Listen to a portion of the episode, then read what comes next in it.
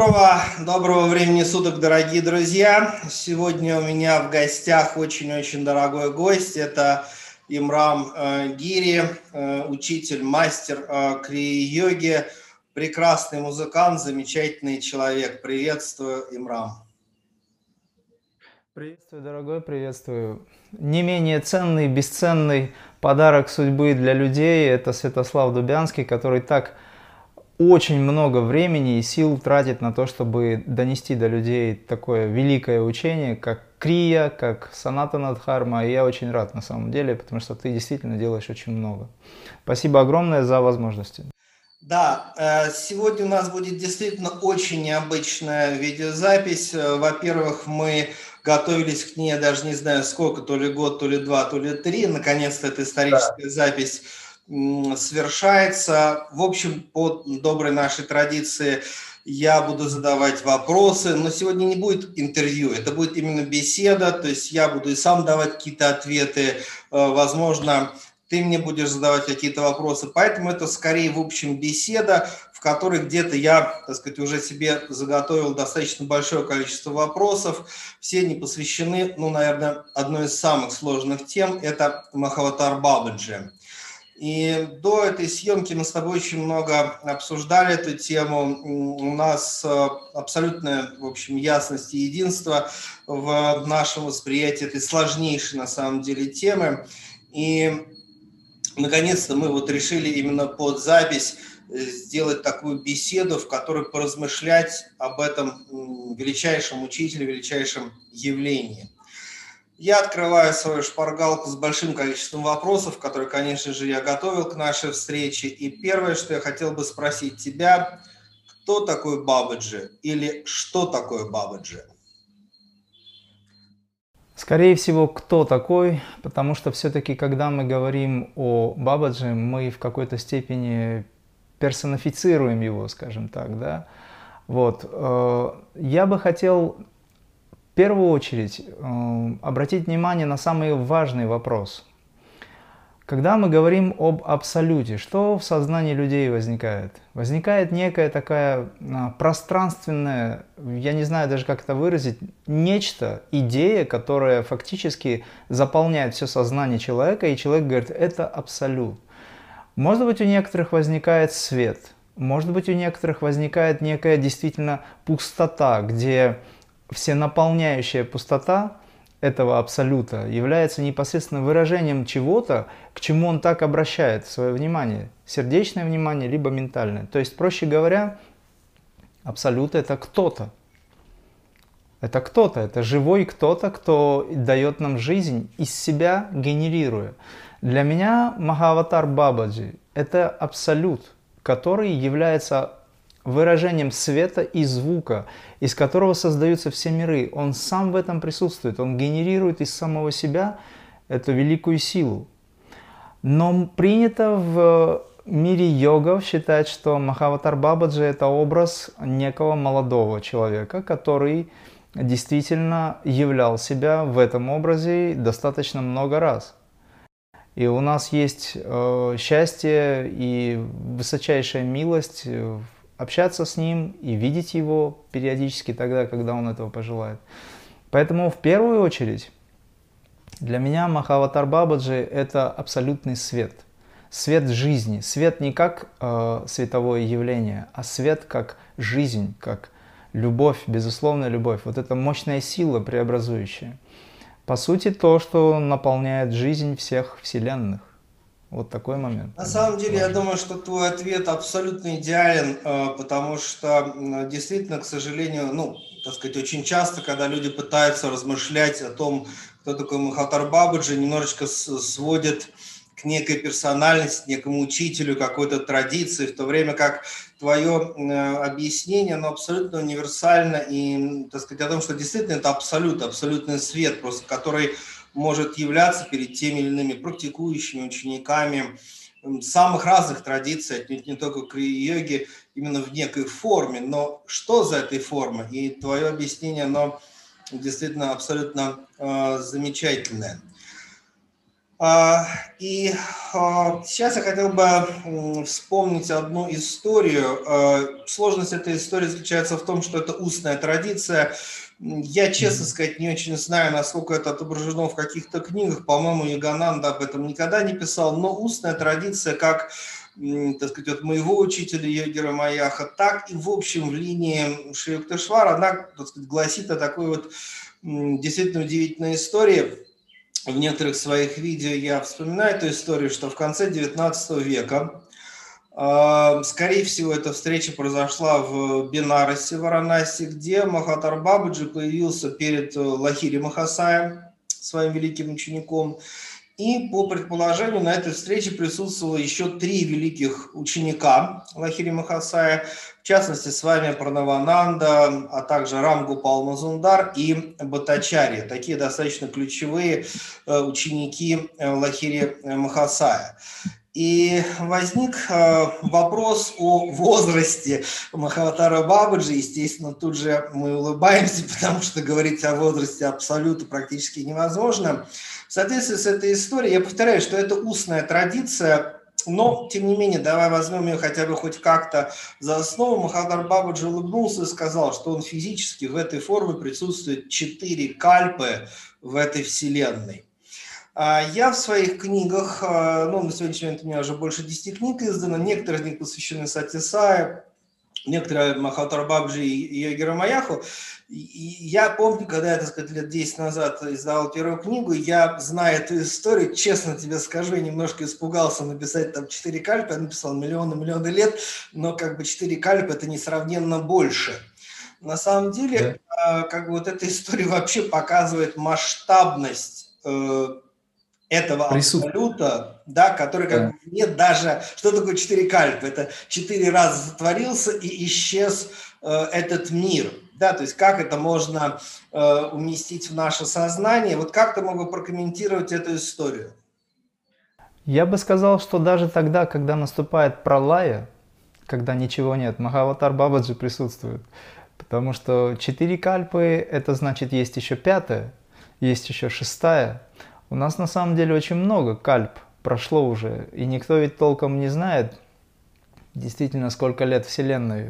Некоторые говорят сотни миллионов, некоторые говорят и больше, и меньше. Кто-то говорит, что она буквально недавно возникла. Опять же вопрос, э, в каком измерении эта Вселенная недавно возникла? У нас же ведь есть еще и параллельные возможности да, восприятия этого всего. Поэтому для меня Махаватар Бабаджи – это то нечто, что никогда не умирало. А если оно, это нечто, не умирало, то у него нет возраста. В любой момент может возникнуть персона или личность, проявленная в любом возрасте. Аватары приходят двумя способами. Они возникают из света, это я так это видел – и второй, э, вторая возможность или, скажем, такой, второй э, способ, это когда мать вынашивает 9 месяцев аватара, но при этом отец не принимает участие. И тот и другой способ являются универсальными во всех отношениях. Сейчас мы не будем вдаваться в подробности, как это происходит. Это происходит в любом случае. Мы знаем, что Сатя такое же явление, мы знаем, что Мастер Иисус такое же явление. Мы об этом знаем. Мы не просто в это верим, но мы об этом знаем. Мы знаем, как это все работает.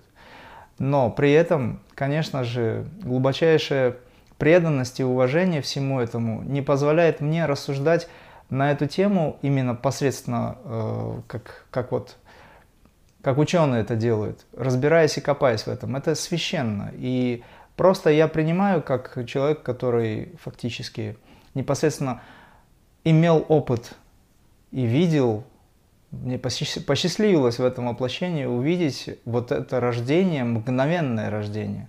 И второе рождение увидеть посчастливилось нам всем, это Сати Сай. Поэтому для меня это все свет, свет, который выбрал скажем, такую форму в той или иной степени. И, конечно же, это могут быть четыре кальпы, отвечая вот на твой вопрос. Более того, я скажу тебе, что я был возле этого дерева, баньян, и не один раз был возле этого дерева, где сильнейшая энергия.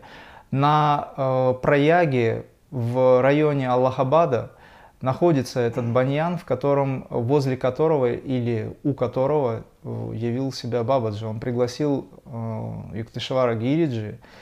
Естественно, там были другие ученики наверняка. Вот. Это был момент, когда была Великая Кумхамела, величайший праздник, и там собрали, собралось очень большое количество йогов, и нам посчастливилось там оказаться тоже. Мы были там несколько раз, еще раз я возил группу туда, и я видел этот баньян, мы медитировали у этого баньяна почти долгое время.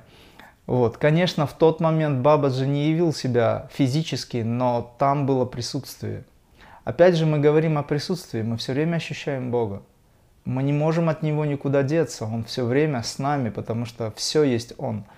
И, конечно, это 4 кальпы. Я полностью с этим согласен. Я бы хотел, чтобы это было 24 кальпы.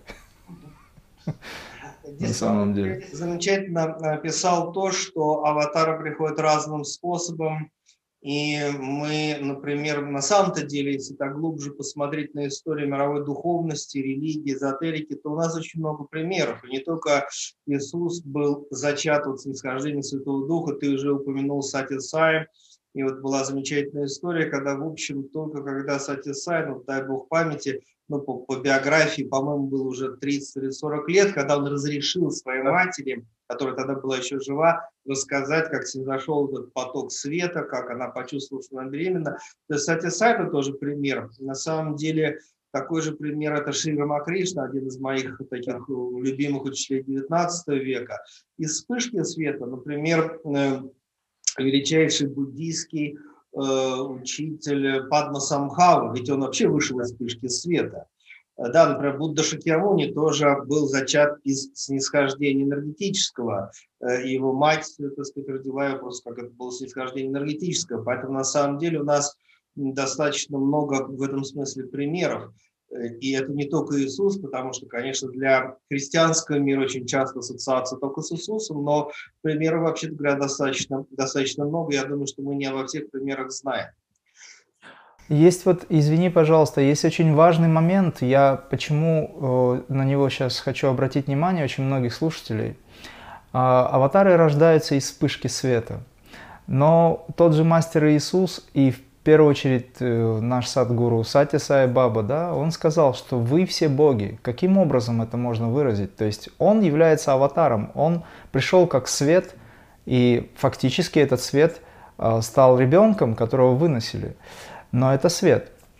я хочу обратить внимание людей на то, что в момент зачатия невозможно образоваться жизни, если не возникнет в высоком духовном мире вспышки света – то есть ребенок не возникает, не появляется э, плод до момента, пока не возникает эта вспышка света. Именно высочайшее веление или дозволение свыше в момент, когда, э, скажем, создается новая жизнь, в момент зачатия, происходит зачатие только по одной причине, если дается дозволение свыше и возникает вспышка света. То есть получается, что все люди на Земле это тоже небольшие малые аватары, которые возникают из света, потому что ничего не может возникнуть, если оно не возникло из света. Все есть свет. Вот, вот важный момент, чтобы мы понимали свою природу. Да-да-да, это, знаешь, это как бы очень интересно, что э, Сати Сайбаба всю жизнь указывал на то, что каждый, каждый, каждый человек, который приходил в его ашрам, ты Бог, и ты Бог, и ты Бог, но для людей Конечно, это было достаточно сложно, было гораздо проще создать, ну, может, какой-то да, культ поклонения на, на сайте Сай, когда он все время говорил о том, что Бог внутри вас. Да, это всегда такой более сложный путь. И я всегда вспоминаю, что легко создать культ Иисуса Христа, сложно следовать ему, легко создать культ Будды Шакьямуни, сложнее следовать ему. Это, так сказать, увы, так происходит. И действительно, ты напоминаешь о том, что по сути своей, в какой-то степени, даже мы, может быть, не совсем понимаем, в какой каждый из нас вышедший из света, в общем. А, следующий Баба вопрос. В году... да, да. Баба в одиннадцатом году прекратил этот культ тем, что он сокрыл свое тело. И теперь у людей есть необходимость этот свет увидеть внутри. Да. Я слушаю следующий. Это да. очень сложная задача, как ты понимаешь, да. Э, следующий мой вопрос, э, который мы с тобой тоже, так сказать, долго достаточно время обсуждаем, и это вопрос э, очень сложный, давай попробуем к нему притронуться. Это различные некие дополнительные манифестации Махаватара Бабаджи в различных великих учителях, частично имена которых мы знаем. И прежде всего я хотел бы назвать Гуракнатха Бабаджи, Нагараджа Бабаджи и Хайдакан Бабаджи. Итак, существует знаменитая история. В двух словах позволю себе напомнить нашим зрителям о том, что один из величайших, некоторые считают первый ученик, не стану говорить первый не пет, но один из древнейших учеников был Матсендранатх. И он пришел к Махатару Бабуджи и сказал, Гуру Дева, дай мне ученика такого же совершенного, как ты. На что э, Бабуджи, который с большим чувством юмора, рассмеялся и сказал, это невозможно, мне придется материализовать еще одно тело и стать твоим учеником. И так получился Горакнат, который, в общем, в традиции шайвизма, тантры, Наванат Сампрадай очень многие тысячелетия все время был очень активен, давал наставления, общался с учениками. Кстати говоря, большая ошибка многих индологов, которые считают, что Гуракнат типа жил в XII веке. То есть это существо так сказать, находящийся на уровне Шива Сарабу Самади, учитель, который существует многие эпохи. А, как бы то ни было, да, для человеческого рационального мышления, ну так кто же такой Гаракнат? Это отдельно кто-то или это манифестация Бабаджи? Мы опять попадаем в эту сложную ситуацию человеческого ума. Э, Хайдакан э, Бабаджи, да, опять же, это, так сказать, некто, кто материализовался, опять же, скорее всего, из вспышки света. Вполне, в общем, казалось бы, в, так сказать, смертном теле прожил жизнь, общался с учениками и умер, казалось бы, как обычный человек, но это неправильно так говорить, но появился то в вспышке света. Э, наконец, Нагараджа Бабаджи, который родился в браминской семье на Евгении в Тамилнаду в начале третьего века, и многие ассоциируют, и это действительно тоже манифестация этого же абсолютного Бабаджи. А здесь я даже не знаю, не хочу задавать какой-то конкретный вопрос, ставлю просто многоточие, передаю тебе слово. Вот как, как эти манифестации, ну, так сказать, в чем их глубокий смысл, на твой взгляд, что, что вообще э, об этом можно сказать, что мы об этом знаем? В моем понимании, в моем видении, это одна и та же суть, которая отделила себя от самого себя. На самом деле, опять же, мы говорим, что все возникает из одного источника. Если Магаватар Бабаджи, рассмеявшись, сказал, что он не может этого сделать, тогда ему действительно пришлось отделить от самого же себя, с которым он, которым он является непосредственно, Тут очень важный момент, когда мы общаемся с проявленной э, сутью аватара, очень многие люди забываются. Э, например, Сай Баба тоже часто говорил о том, что вы привыкаете к моей личности внешне проявленной и забываете, кто я на самом деле. То есть речь не идет о том, что эта личность о себе мнит. Дело в том, что он обращает внимание людей на то, что находится за этой личностью чем является это нечто, из которого возникла эта личность. И Махаватар Бабаджи, он, будучи всем во всем, будучи вот этим абсолютным явлением, он просто из себя создал нечто, которое выразило себя как Горакнат. И чтобы было больше возможностей взаимодействия с людьми, он появился не как второй Бабаджи, а как Горакнатх от которого пошла эта линия. Вообще, э, скажем так, ситхи, да, бессмертные ситхи, не люди, которые стали ситхами, не человеки, а те, кто пришли свыше, они очень часто делали то, что называется, множили свое тело, свои тела, используя вот этот единый принцип существующего сознания для помощи этому миру и отработки даже кармы – то есть свою фактически э, суть, разделив, сохраняя вот это объединение, это действительно обычному уму непонятно, как это происходит, сохраняя эту еди, единую суть, то, что называется сознание, высочайшее сознание или свет разума, они создавали тела для того, чтобы работать в этом миру. И поэтому и возникает путаница в реальности. Но, что интересно – Мы все из Бога, мы все единое да, проявление Бога, но каждый сам по себе, вот сейчас сознание людей, оно же ведь делится. Оно делится на двойственный мир, двойственность это проявлено. То есть я, например, это я, а вот ты, это ты. Мы так живем в этом мире. Лишь только немногие знают о том, что все едино. Но для того, чтобы знать, что все едино, нужно познать этот принцип единства внутри себя. Да?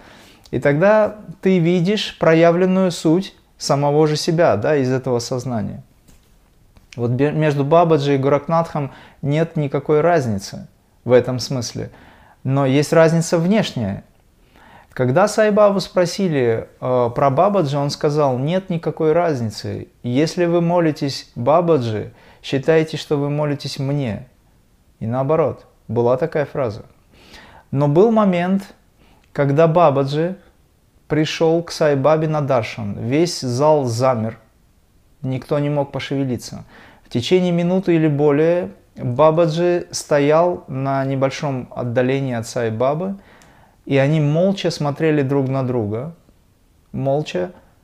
Затем он развернулся и ушел. Люди не могли ничего понять, естественно, они были в неком состоянии таком. Когда все это закончилось, многие саи преданные – конечно же, это русские, побежали вслед за этим необычайной красоты молодым человеком сразу же, но он исчез бесследно. Но э, как-то эта информация все-таки была доведена до, видимо, близких рядом с Сайбабой, кто находился, людей, и были, люди сказали, что это был Бабаджи. Я, конечно, в этот момент не присутствовал там, но я знаю, что наверняка они встречались. И есть уникальные кадры, где Хайдакан Бабаджи и Сати Сай Баба вместе поднимаются на э, гору Кайлас. Ты, наверное, знаешь, что настоящая, ну как скажем так, не настоящая, а главная гора Кайлас находится в Хайдакане. И это гора, на которой сидел Бабаджи около 50 дней, Хайдакхан Бабаджи, а, окруженный огнем, и он находился в Самадхи. И это была его манифестация была его. А тот кайлас, который в Тибете, он не является первым кайласом. Вообще, касательно кайласов, об этом говорил Горакнатх. И есть несколько мест, где был установлен вот этот вот символ, который мы называем кайлас. И самый первый это как раз Хайдакан район. Он гораздо меньше по высоте, этот кайлас, нежели тот, который э, имеет 6, 6 600 и так далее. Вот. Но подняться на него не так легко людям, как оказывается.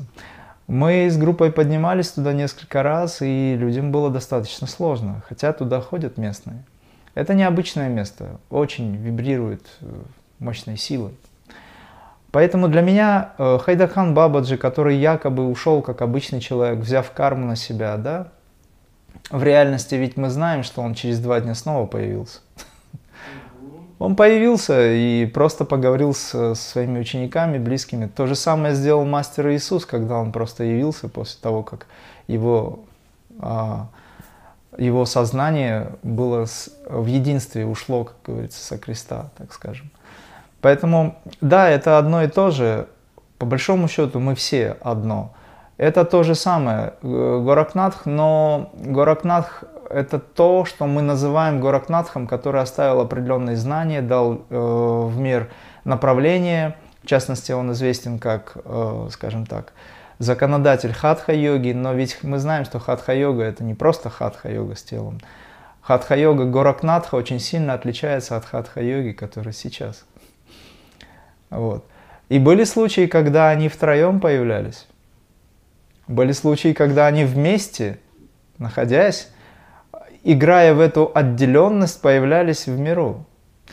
А, кстати говоря, в Гималаях, в районе Утаркаши, Горакнатх очень часто появлялся. Я был в этих районах и проводил достаточно много времени а, в практиках, в аскезе. И там был, был и Бабаджи тоже. Когда я получил инициацию в Крия Кундалини, момент, э, когда явился Сати Сай Баба и дал Шактипат, Это было в Аллахабаде, как раз э, в святом этом районе, где прояк находился, находится, да. На следующий день я видел Бабаджи в световом теле.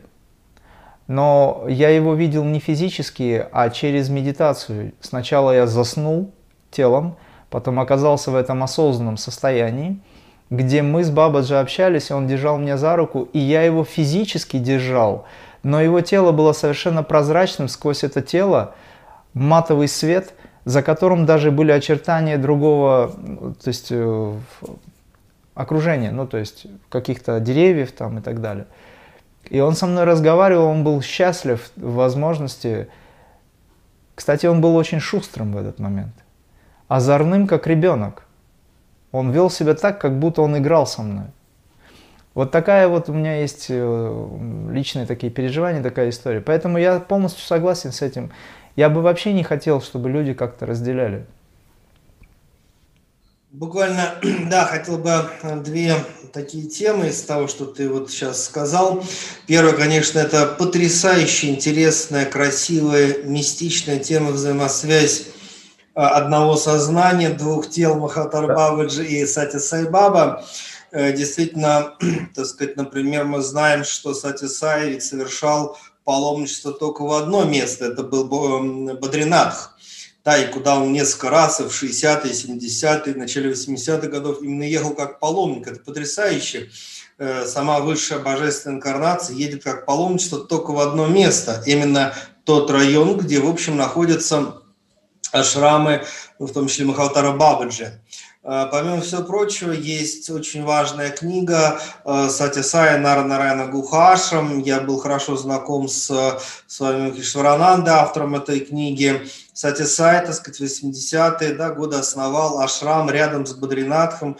И хорошо знаю эту гору, где этот ашрам был основан. И туда в том числе приходил Махатар Бабаджи, чтобы тоже дать некие духовные наставления в общем группе учеников Сатисая. Поэтому это действительно очень интересная э, такая тема. И еще, э, так сказать, хотел бы тоже и сказать, и где-то, в общем, да, задать и вопрос в том числе. Вот смотри, даже вот сейчас по ходу нашей беседы ты упомянул о своих э, встречах как на тонком плане, в общем, ну, где-то, э, наверное, и упомянул уже о физических встречах с Бабаджи. У тебя помимо этого есть еще целый ряд видео, где ты рассказываешь о своих встречах с Бабаджи. И я думаю, что ты абсолютно хорошо знаешь о том, что кто-то с восторгом слушает вот такие твои рассказы, кто-то начинает тебя критиковать. На самом деле я хотел бы сказать вот тем, кто критикует, что вы даже не понимаете, насколько тяжело э, говорить о подобных опытах. И я, например, считаю, что Имрам в данном случае является героем, что вообще рассказывает эти истории, потому что это не просто рассказывать. И в этом смысле э, действительно это очень важно, что ты делишься как, какой-то частью своих э, опытов, э, потому что это дает вдохновение для других людей. Да? Потому что когда мы читаем книги, это одно, а когда мы видим человека, который может сказать, да, вот я видел это на тонком плане, я видел это физически, и то это очень большое вдохновение для многих. Естественно, к сожалению, человеческое сознание склонно критиковать, завидовать и так далее, но я думаю, что это надо быть очень осторожным, потому что, в общем, это действительно я знаю, что это очень большой подвиг с твоей стороны вообще об этом рассказывать. Это трудно физически даже, на самом деле. Но, извини, может быть, я перебил, я просто хочу сказать, что очень благодарен и тем, кто критикует. Наверняка они есть, я об этом мало знаю. Вот, я, когда мне ребята говорят о том, что новое видео вышло, я иногда спрашиваю, есть ли там критические замечания людей. Мне интересно это. Те, кто вдохновляются, они молодцы, и я рад, что есть такая возможность у меня. Делюсь я этим только по одной причине. Я вообще многие годы молчал на эту тему. Есть только одна причина. И эта причина сам Бабаджи. Сам Махаватар Бабаджи.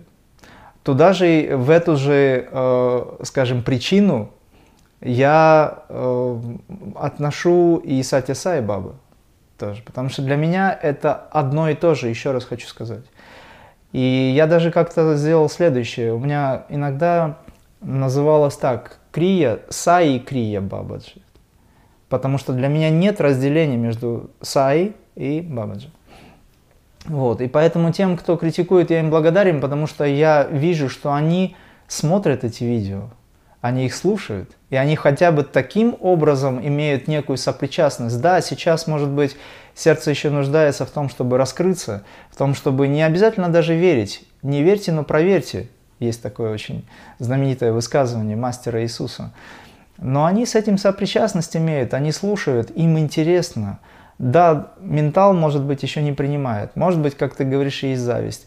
Ведь э, мы все, как говорится, люди, нуждающиеся в том, чтобы каким-то образом изменить свое сознание, раскрыться.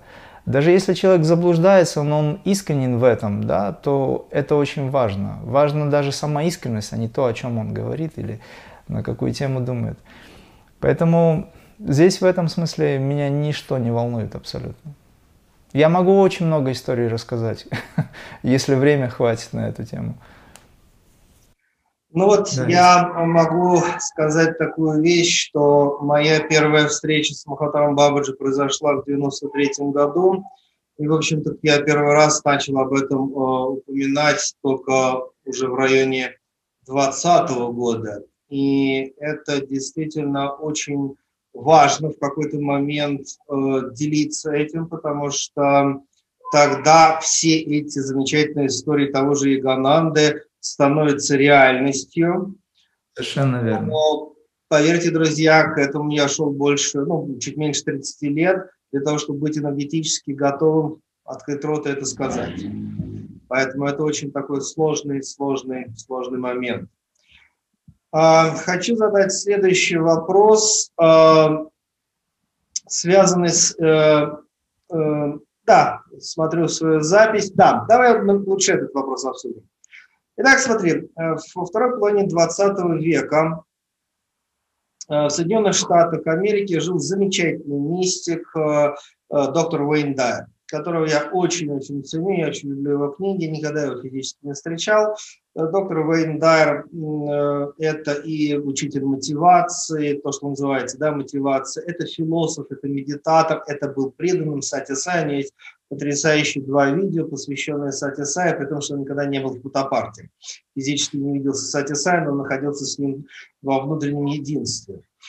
И э, доктор Уэйн Дайер э, высказал такую гипотезу, э, хотелось бы мне, э, чтобы ты ее как-то прокомментировал, э, что для Запада Махатар Бабаджи манифестировал себя как Сен-Жермен.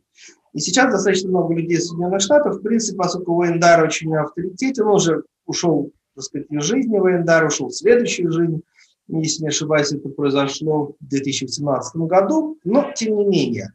Вот как ты можешь прокомментировать вот такую манифестацию? Действительно или так? Насколько ты с этим согласен, что для Европы там 17-18 века действительно Бабаджи материализовался как Сен-Жермен? Или это, так сказать, для тебя не очень близкая идея? Э, непосредственно с э, персоной Сен-Жермена я достаточно такую глубокую связь чувствую. И вот эта любовь к алхимии, она, видимо, с этим и связана. Почему я с этого начал? Потому что я в детстве э, часами проводил в, ванной комнате время и занимался вот этими вот пробирками и растворами, которых я мало что знал, но это было интуитивно. Сен-Жермен, мы знаем его как алхимика. В некоторых источниках Э, указывается, что Сен-Жермен одно из воплощений Мерлина. Мерлин это был близкий друг короля Артура. А король Артур, говорят, был воплощением Эль-Мории в одном из воплощений. То есть в реальности Эль-Мория это тоже аспект э, абсолюта, который выразил себя много-много раз. Сен-Жермен выражал себя много-много раз. Он же был Беконом, известным философом, в следующем воплощении. Мы об этом знаем из книг тех же профит. Я, честно говорю прямо, что за свою жизнь я прочитал практически ничтожное количество книг, я их не читаю. Во-первых, у меня нет времени, во-вторых, нет необходимости, но и в детстве у меня не было особого желания читать книги, написанные кем-то, поэтому мне сложно сказать непосредственно то, что написано в книге «Профит», а муж э, и жена были э, такие. Вот сейчас ее уже нет, она уже ушла тоже, эта женщина. Вот, она очень высокой духовности была и хороший контактер была. К чему я это все говорю? То есть есть вот такая линия. Есть другое мнение, о котором ты сказал, что вполне возможно, что Сен-Жермен и есть воплощение Бабаджи. Я склонен верить этому в большей степени, но и не отвергаю то предыдущее. Почему? Да потому что взгляды людей разные. А дело в том, что это универсальное сознание, оно играет много ролей. Вот, например, на Даршане Сайбаба подходит к преданным. С одной стороны, мы его видим как Шива, с другой стороны, этот же преданный, рядом сидящий, может видеть как Вишну или как Кришна. И потом они с пеной у рта друг другу доказывают, что Сайбаба был Кришной в этот момент. Но действительно, действительно он был с двух сторон разным, совершенно разным. Иногда Баба бывает громадным, иногда Баба бывает маленьким, иногда он бывает син, синим, иногда белым. То есть в реальности наше сознание воспринимает именно то, к чему оно готово, или то, что необходимо воспринять для какой-то работы. Поэтому Махаватар Бабаджи, естественно, если мы говорим о Бабаджи как о концепции абсолюта, он себя выразил и как Сен-Жермен, и как тот Гермес Тристмегист, и как многие другие аспекты, которые фактически возникают из единого источника – и я вам могу сказать, что у них нет человеческой кармы. Если мы говорим о том, что все остальные люди, которые существуют здесь на сегодняшний день, они разные, и у каждого разные воплощения, разное количество воплощений, но у этих людей есть человеческая карма, и они развиваются от минералов до растений, от растений развивались до, скажем так, э, животного происхождения, то те, о которых мы сейчас говорим, они не приходили на Землю в таком виде, как э, имеющие карму, они возникали, приходили на Землю много раз и приходят для того, чтобы поднимать сознание, эволюцию этого всего, и не являются теми, у кого есть человеческая карма. Соответственно, это не люди, это воплощение в человеческие тела. И, естественно, они могут иметь очень много задач, они имеют очень много задач либо это те, некоторые из них, которые прошли человеческую эволюцию полностью, завершили и больше не приходят на Землю как обычные люди, но находятся в высших сферах, такие как учителя, вознесенные владыки, уже завершившие полностью. Мастер Иисус находится в световом теле, и он много раз на Земле появляется, и прямо сейчас он проявляется на Земле. Но его основное тело, то, о котором мы знаем, оно сейчас не находится на Земле, но он может появиться – Считается, что он находится в духовных сферах. Ну, можно сказать, что на другой планете, духовной планете. Более того, когда есть информация о том, когда он был на Земле, то он находился чуть ли не в шести-восьми телах. Вот. И его матричное тело, оно ближе к духовной сфере Кайласа. Почему я это знаю? Да потому что я сам испытывал очень много таких ощущений, переживаний, интервью с этим связанных. А иной раз и физическое, конечно, физического меньше, в том смысле, что это явление очень такое, э, не, не так вот сиюминутно взял и появился, ушел, что-то поговорил. Нет, это нужно, как говорится, молиться нужно, чтобы было проявлено физическое, физически это все. Но в интервью очень часто, потому что сознание очень часто обращается к Бабаджи, ко Христу ко христосознанию. Ведь на самом деле, кто такой Иисус Христос? Это сущее начало, не знающее смерти, по сути. А то, что его называют Иисус и так далее, для меня это Исса, это аспект Шивы. Одно из имен Шивы это Иса или Иша. Так и Иисус и есть Иша, то есть он пришел оттуда. А, я как-то в одном из э, интервью рассказывал о том, что есть святой и он ныне жив в теле. Э, живет он на юге Дагестана, его зовут Махмуд Баба. И мы очень часто с ним общались, к нему, к нему часто ездили, группами ездили. И у нас были не один раз, а много раз была уединенная беседа с ним.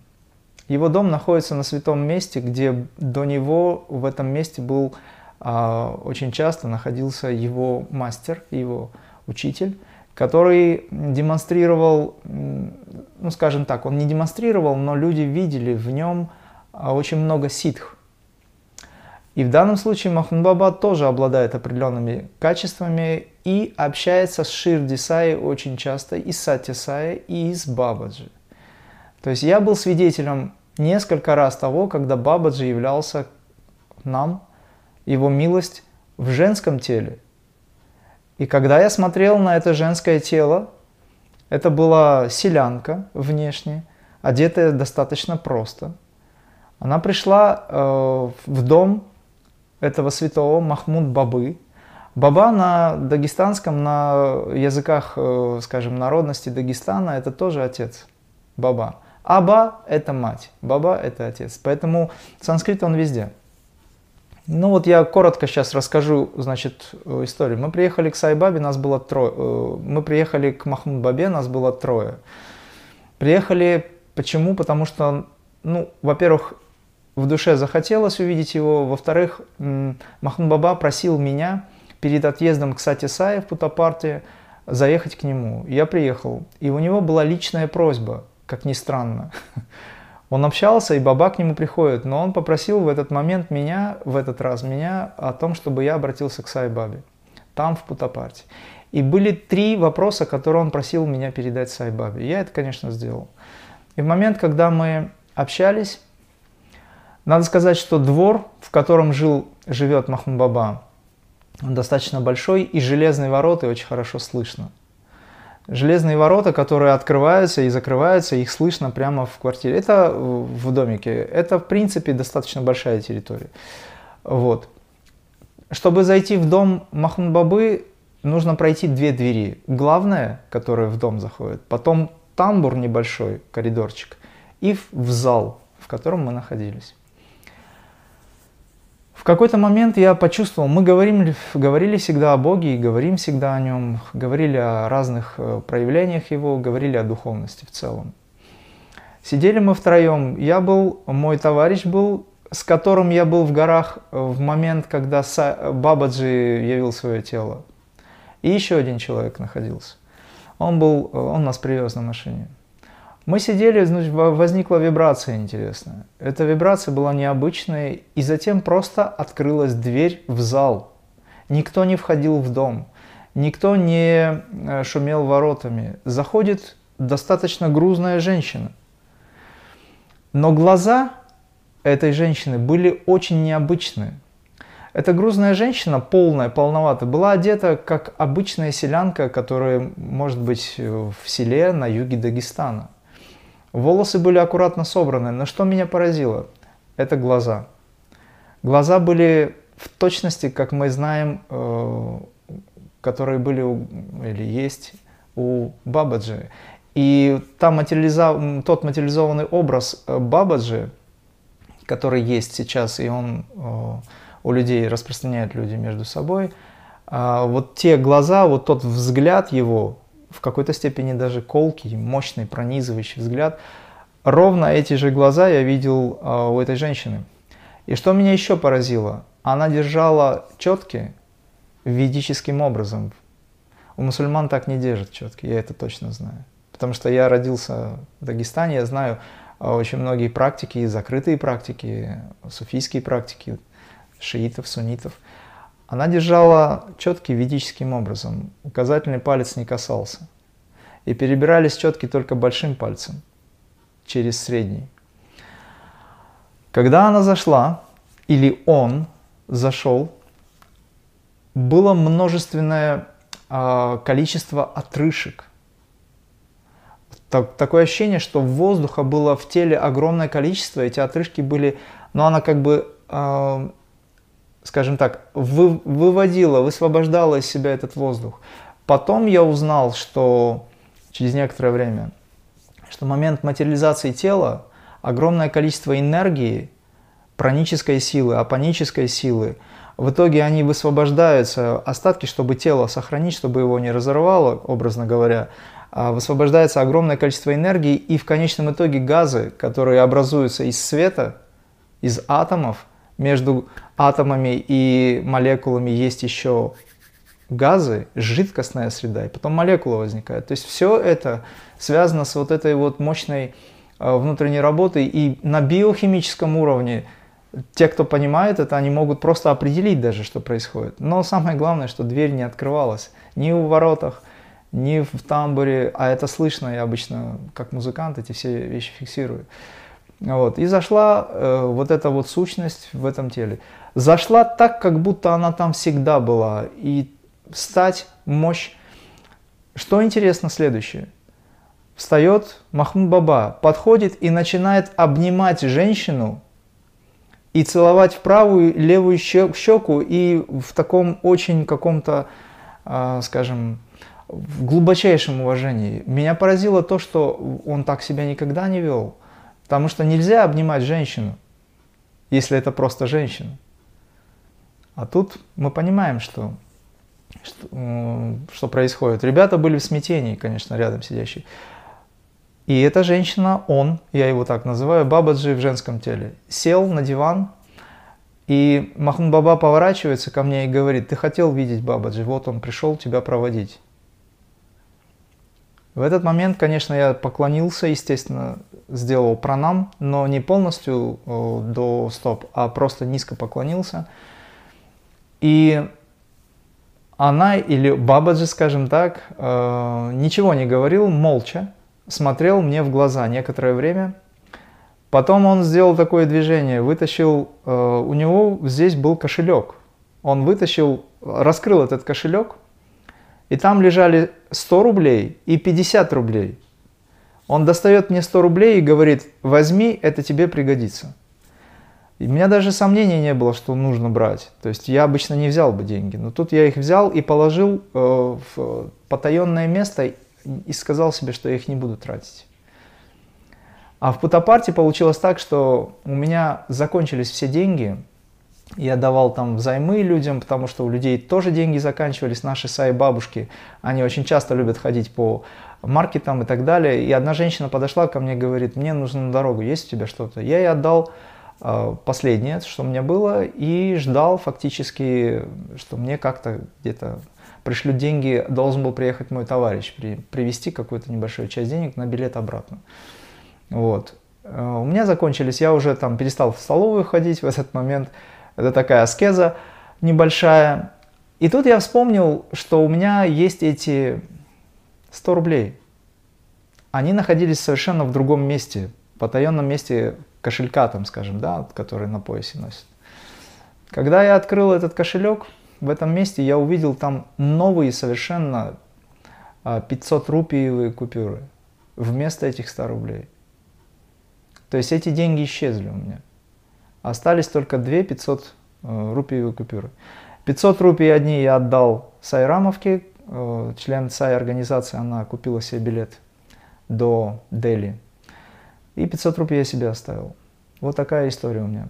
Поэтому Махаватар Бабаджи, он, Махмуд Баба говорит, он как собака может прийти, как вообще Бог может проявить себя, как лиса, как птица и так далее. И мы действительно свидетели этому всему. Знаешь, как раз один из вопросов, который я собирался тебе задать, поэтому очень здорово, что ты все это сам рассказал, потому что действительно э, лиллы, игры Бога, в данном случае мы говорим о Бабаджи, таковы, что он может появляться не обязательно в той форме, какой мы привыкли из книги автобиографии йога. Э, во-первых, он может появляться, например, с ровными волосами или с такими дредами, как э, такого классического шиваита. Это может быть юноша, который похож на 18 лет или скорее похож на 25. Он может появляться даже с бородой и более того, э, ну, крайне редкий, но в данном случае, как ты рассказал, даже материализация появления его в женском теле. Поэтому это совсем, в общем, действительно очень такая важная тема, которая показывает, что, в общем, всякая наша попытка рационально осознать данную ситуацию, конечно, она обречена. Следующий мой вопрос, который бы я хотел задать, ну, видишь, у нас сегодня такое специально, в общем, видео, где мы пытаемся охватить, так сказать, необъятное, поэтому я сразу много-много, видишь, тем затрагиваю. И хотел бы поговорить о Махатма Море и Махатма Кутхуме. Я знаю, что у тебя очень большая связь. Так сказать, внутреннее, таинственное с этими э, учителями. Э, итак, э, Махатма Бори, Махатма Кутхуми говорили э, Блаватской Лентровне, своей ученице, о том, что они являются в том числе мастерами раджа-йоги, так сказать, они практикуют некие техники, никаких подробностей, ну, либо они не сообщили Блаватской, либо Блаватская посчитала нужным не донести дальше. Э, мой учитель йоги Рамаях, который родился в 1923, покинул этот мир в 2006 году, и 50-е, 60-е годы он достаточно долго жил в Бадринатхе, общался с Махатаром Бабаджи в разных телах, что на самом деле впоследствии очень сильно запутало некоторых из его учеников, уж не будем об этом говорить, потому что он, как говорится, отдельно встречался с этим телом, и с другим, и с третьим, и с четвертым. Это Лила. Да. Э, и вот э, Йоги Рамая говорил мне такую очень важную вещь, что, во-первых, он очень почитал сюда Блаватскую, ну, на самом деле, Рерихов, и он говорил о том, что когда э, Махатма Мори, Махатма Кутхуми говорили Блаватск о том, что они практикуют, так сказать, некие mm-hmm. техники раджа-йоги, крия-йоги, то они имели в виду, прежде всего, практики крия-кундалини пранаяма. Итак, крия кундалини пранаяма – это определенная система техник, которая по версии, опять же, вот Йоги Рамаяха пришла через э, из Махалтара Бабаджи, через Агастия Муни, Нагараджа Бабаджи. Там есть своя линия. Э, как всегда, божественная путаница, ну, она не божественная, она человеческая, что есть не, не совсем похожие крия кундалини пранаяма, например, ты практикуешь или, так сказать, проповедуешь чуть-чуть не, та, не такую крия кундалини, как я, у людей возникают вопросы, кто же из них прав, кто обманывает, ну, вот эти все смешные вещи, они, к сожалению, происходят, люди не понимают, что если традиция много тысячелетий, то очевидно, что техники должны иметь свою разницу, как бы то ни было, в соответствии с устной традицией от Герамаяха, Махатма Мори и Махатма Кутхуми тоже являются важными носителями не просто крии-йоги, а именно линии э, крия кундалини пранаямы.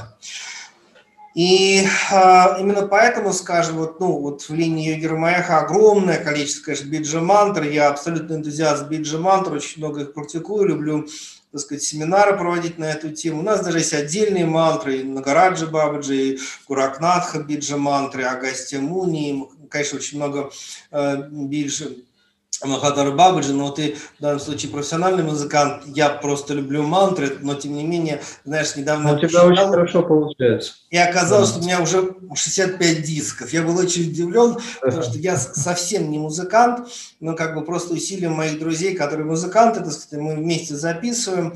Вот. И мы недавно, кстати, выслали, я тебе пришлю э, ссылку, э, отдельный диск 11 биджи мантр Махатара Бабаджи очень, я сам доволен, что это вышло буквально вот на прошлой неделе, поэтому я тебе пришлю ссылку. Для всех остальных вот на моем ютубовском канале это, это есть запись. Вот, и там, ну, как бы на этом диске этих нет мантр, но у нас просто отдельно в традиции есть биджи мантры Море и Кутхуми и Махатм, да, и они, в общем, считаются как одними из носителей наряду с Гракнатхом, наряду с э, Агастием Муни, Нагараджем Бабаджи, именно линии Крия Кундалини Пранаямы. А, что ты можешь сказать, э, что ты можешь поведать, поделиться про э, Махатма Море, Махатма Кутхуми, ну, на самом деле, в любом контексте, в контексте Махалтара Бабаджи, или что бы ты вообще мог нам сегодня рассказать об этой очень интересной теме? В реальности, как я это вижу, были личные переживания на эту тему. Действительно, ты правильно заметил, есть глубокая тонкая связь с этим. Есть вещи, которые я не могу сказать открыто, поскольку они связаны с очень глубокими, глубинными состояниями. Даже нет слов, чтобы это передать. Но касательно э, сущности, которую мы называем Эль-море, Сен-Жермен, может быть, э, Кутхуми в данном случае. Э, конечно же, это величайшие духи, которые вместе с людьми, сопереживая и сострадая человечеству, воплощались много раз в эпохи разные, в разные годы, в разные э, периоды жизни, трудностей людей и так далее, воплощались и шли вместе, бок о бок, можно сказать, оставляя после себя величайший след.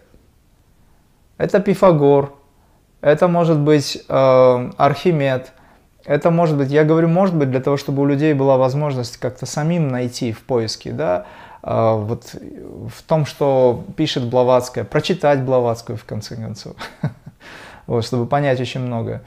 Вот, то есть это различные очень высокие духи, которые себя выразили как огромное количество лидеров в этом мире, как на Западе, так и на Востоке. Акбар Великий, например, одно из воплощений, император моголов, да, э, воплощение моря. Непосредственно Сати Саи, не, сам Сати Саи, он говорил, что мне в моей работе помогает Кутхуми. Эта информация есть. И, конечно же, мы не можем сказать, что они отдельно, а, скажем, другие направления отдельно. Их сознание пронизывает везде и всюду. На сегодняшний день люди ждут Майтрею. Майтрея здесь, в реальности. Но, может быть, не было еще официального заявления о том, что это тело в таком виде сейчас Майтрея. Не было официального заявления о том, что Иисус уже, Иеш, э, Иша, да, или Иша, э, который на земле достаточно давно появляется, и он, собственно, никуда и не уходил. Его сознание, оно имеет возможность быть сразу во многих местах, но некоторые контактеры говорят о том, что он на планете Бурхан находится. Но почему бы и нет? Это духовная планета, и там есть ученики. Действительно, он там находится. Но кто сказал, что он все время там? То есть, почему мы э, разделяем? Потому что нам хочется как-то ближе быть к какой-то, к той или иной традиции, кто-то любит крия-йогу, кто-то любит раджа-йогу. И он вокруг раджа-йоги, например, ищет информацию и там находит, что Горакнатх был, что был, э, допустим, Агастия Муни, что вот они занимались тем-то и тем-то. В крия-йоге чуть-чуть по-другому, потому что слова доходят уже немножко искажен, искаженными зачастую. Вот в частности ты упомянул моменты Э, того, что есть разные направления крия-йоги. Действительно, они есть. Но я хотел бы сказать, что это не столько направление, сколько методы подведения к этому главному принципу. А главный принцип это крия кундалини, в котором механизм работает один, потому что у всех один позвоночник, у всех те же виды энергии работают. Как ты к этому подойдешь, это уже другой момент. Можно через биджу пробудить кундалини, а можно через пранаяму это а можно и вместе, поэтому здесь э, абсолютно я не вижу противоречий. Точно так же нет никаких противоречий между учителями, которые играют в лилы, где они собираются за одним столом круглым, где сидит мастер Иисус, Дева Мария, которая играла э, роль матери, да, допустим, и так далее, и все мастера. Касательно того, чем они занимались, да, когда они воплощались на землю – им нужно было эти высочайшие вибрации собрать и сделать менее интенсивными, максимально снизить. В противном случае они не могли бы находиться здесь, но их сознание очень высокое. Для того, чтобы эти вибрации как-то удерживать и правильно передавать, нужны были трансмиссионные группы, они сейчас существуют, и тогда были ученики. И, конечно же, вместе с ними они выполняли определенные техники йоги – где раджа-йога является царской, то есть она объединяющая все йоги, по большому счету. А если брать отдельно крия, конечно же, это крия, это венец всему и начало, поскольку крия как идея, как действие, с момента появления вечного неизменного закона Вселенной возник и аспект действия познания этого закона или принятия этого закона. То есть это активная фаза, action. Крия, по сути, это активность. И вот, конечно же, в этом смысле она объединяет все. Бабаджи, Махаватар Бабаджи просто сказал, это крия. Но крия может быть в любом аспекте. Крия может быть выражена в раджа-йоге, в хатха-йоге. Отсюда и пошла путаница. Крия хатха-йога, крия очищающая, крия кундалини, либо крия бабаджи. И вот у людей возникли вот эти вот отдельно взятые направления. На самом деле это все одна суть – но, конечно же, не без помощи некоторых э, финансово заинтересованных, так скажем, мастеров, э, гуру, индийских в частности, я даже знаю некоторых, которые стали называть свои направления тоже крия бабаджи, для того, чтобы привлечь к себе людей. Но и в этом лила э, заключается в том, что даже таким образом люди привлекаются к йоге и непосредственно потихонечку развиваются, идут вместе. Пусть они занимаются пока разными направлениями. Я понимаю, что я задал вопрос, э, сразу перепрыгну, как говорится, задал вопрос э, Самнат Гири Махараджу Пайлату Баби. Когда мы сидели вместе, общались достаточно долго, он мне предложил тогда сотрудничество. Такое вот настоящее сотрудничество. И гуру Санкальпу выразил. И говорит, что ты даешь сейчас крия-йогу в ответ на то, что я ему задал вопрос, я говорю, почему вы не даете крия? Ту, которая очень быстро развивает людей. Почему вы даете традиционные вещи? Он говорит, люди не готовы. Это было в 2009 году. Ты даешь, ты работаешь с ними, а я, говорит, устал. Им еще нужно очень многое понять. Видимо, он имел в виду ту паству, которая вокруг, то есть тех учеников. Но огромное количество ведь есть монахов, которые в Харидваре я наблюдал, в Утаркаши, э, вокруг него, очень, ну, там у него несколько ашрамов. И, кстати говоря, он мне предлагал возглавить ашрам в Харидваре в свое время, поскольку у меня есть э, сан Брамина. Я монах в миру, приняв саньясу, он же предложил мне принять саньясу, потому что он говорит, полторы тысячи лет назад мы были вместе в одном ордене. И я помню, как раз первый раз, когда мы увиделись, он сразу обратил внимание и потом отдельно пригласил к себе. Вот. И то, что он говорил, ну, это там личные моменты были мне и супруге. Это, конечно, очень многих потрясло, кто был рядом. Вот. И, конечно же, возникает путаница из того, что есть раджа-йога, есть крия-йога в отдельности. Многие мастера начинают так и преподавать с точки зрения этого крия. И если мы говорим о том, что есть Махаватар Бабаджи, есть Сен-Жермен, есть Кутхуми, есть а, Эль Море, Санат Кумар, вознесенные владыки и учителя, мастер Иисус, вознесенная владыка и учитель, и, по сути, олицетворение сострадания – это Мать Мария, которая, в общем-то, в китайском пантеоне может выглядеть как Гуань-инь, Матерь мира. Ведь это одно и то же. Это совершенно одинаковое нечто или э, единство одного во многих, единство в многообразии. Конечно же, это многообразие, когда воплощалось с нами, с простыми людьми, душами, оно давало нам пример. И, естественно, мы теперь можем сказать, да, Кутхоми занимался раджа-йогой, но для кого он занимался? Он показывал, как нужно делать тем, кто вокруг него. У мастера Иисуса было более 144 учеников, помимо апостолов. И было открыто в свое время, что а, я знаю двоих людей, одного человека уже нет, он вознесся, это величайший преданный Сай Баба был. Я знаю двоих, вот тот, кто вознесся, еще одного человека, которые были со Христом в то время, когда первую крию мы получали от Него. Это две жизни назад. То есть, по сути, а, крия-йога, которую давал мастер Иисус, она не называлась крия на тот момент. Но это была та же йога, те же принципы – и давал он ее продвинутым ученикам. Об этом Сай Баба открыл вот, этому, вот этой женщине, известный целитель, она жила в Новосибирске. Ее имя Людмила, фамилия Грек. Сейчас она уже ушла с экрана жизни. Так все произошло, пришло время.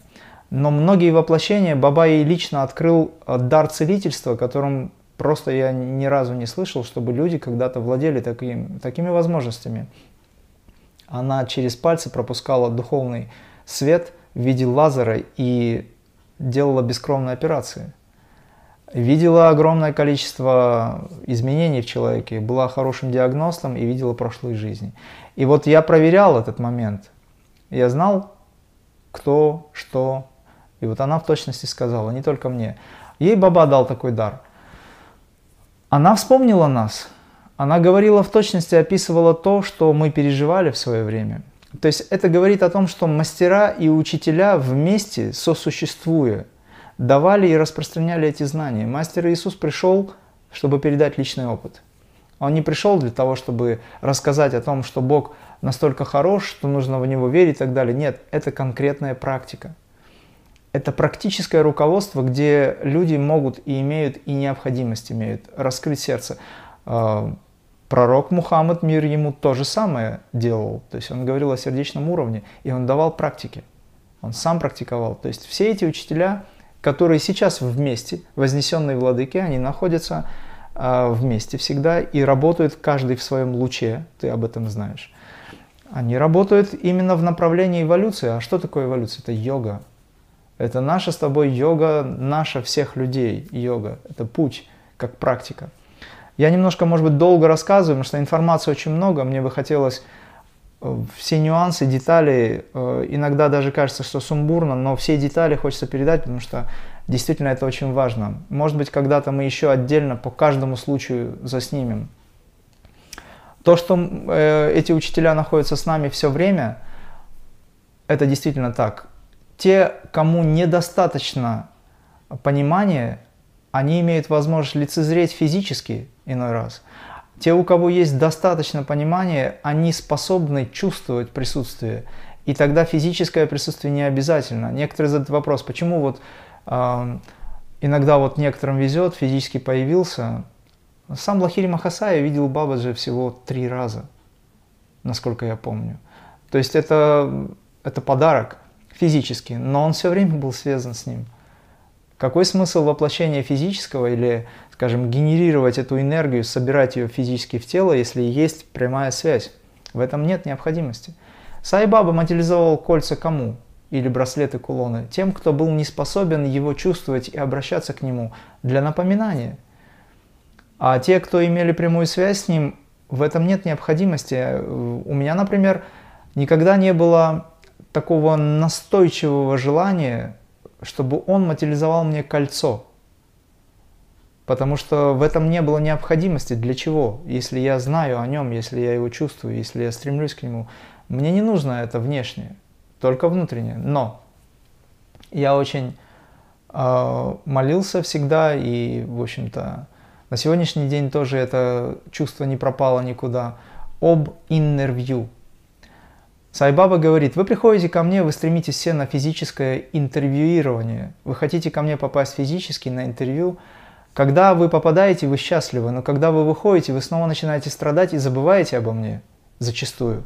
Но когда я прихожу в интервью, то есть внутри, через сон, либо в медитации, я меняю вас на всех уровнях. И поэтому он сказал интервью, интервью, интервью.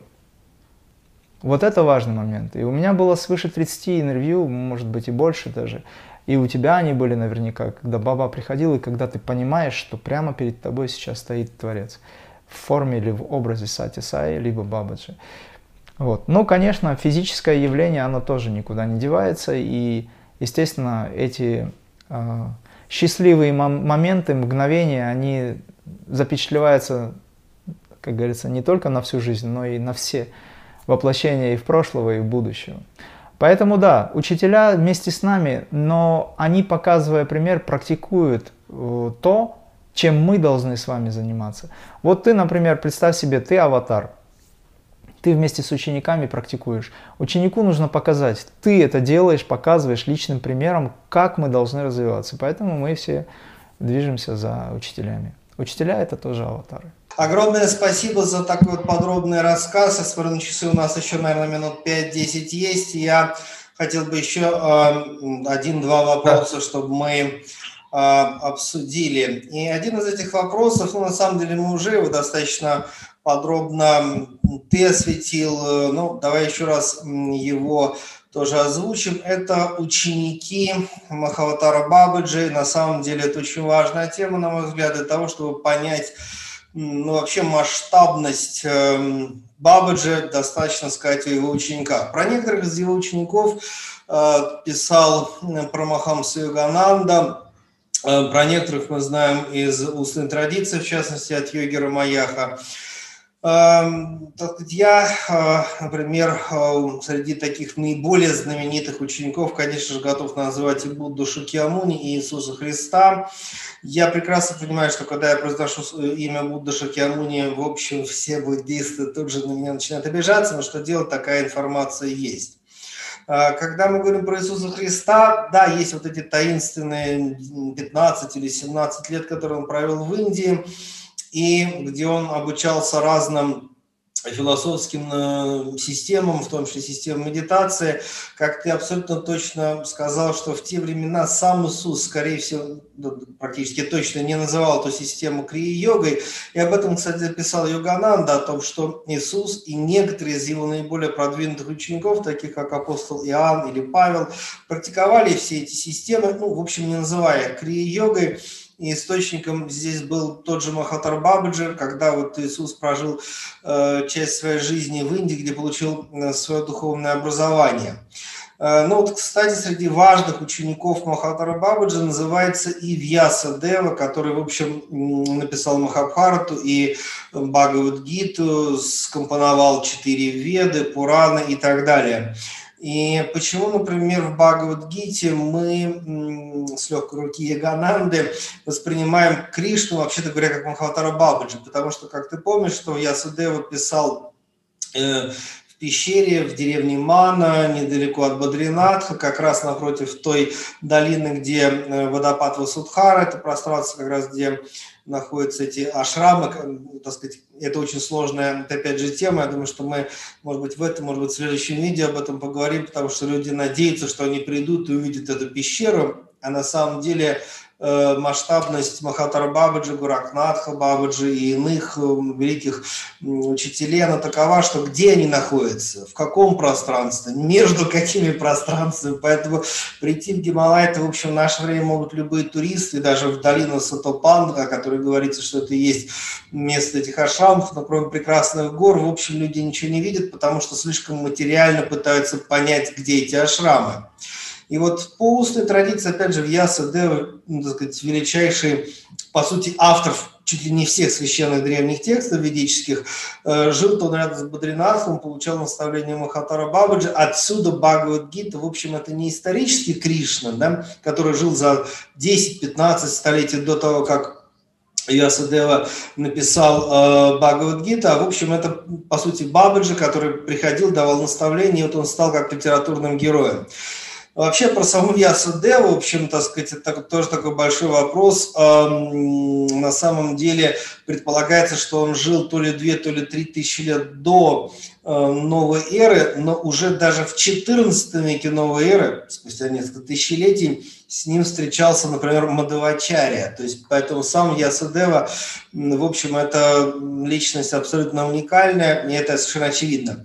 Йогананда, например, упоминал, что Ади Шанкарачария, Ади Шанкара был непосредственным учеником Махатара Бабаджи, что само по себе очень важно, потому что две ключевые личности, Вьяса Дева и Ади Шанкара, вот они создали, сформи, сформировали ведический индуизм, то, что мы называем, они были учениками э, Кабира, тоже Кабир Дас, называется среди учеников Махатара Бабаджи. И в наше время, ну, учеников-то у него на самом-то деле достаточно наверное, даже больше, чем мы представляем, потому что большая часть его учеников, вообще-то говоря, об этом не рассказывают. У кого-то, у кого есть миссия рассказать, тот рассказывает, но я бы хотел назвать два таких имени, это Ним Короли Баба и Девраха Баба, про которых тоже устная традиция Крия говорят о том, что они были непосредственными учениками Хатара Бабаджа. Кстати говоря, никогда об этом при жизни Ним Король Баба и Девраха Баба никогда об этом не говорили, а тем не менее мы, учитель Егер Маях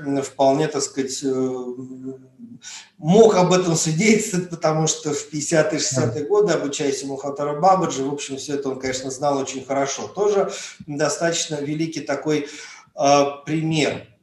Э, среди учеников Махатара Бабаджи, в общем, так называется, даже Падма Самхава, совсем будут критиковать нас буддисты, но нам с тобой терять нечего.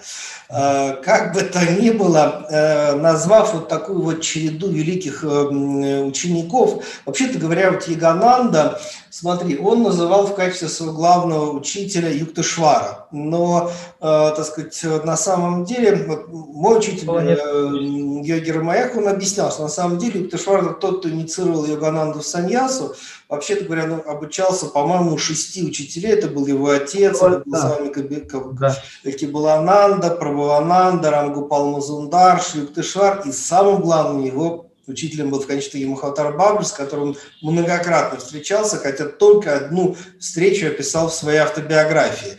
Тоже на самом деле, знаешь, эм, чего ж там греха таить, есть очень много сейчас обвинений типа Йогананда был таким нескромным, таким авторитарным. Да он вообще фантастически был скромным. Он написал всего одну встречу с Махатаром Бабаджи, никогда не говорил, что у него непосредственный ученик. Хотя, в общем, э, так сказать, да. это был непосредственно, так сказать, ближайший, один из ближайших посланцев и учеников именно Махатара Бабаджи.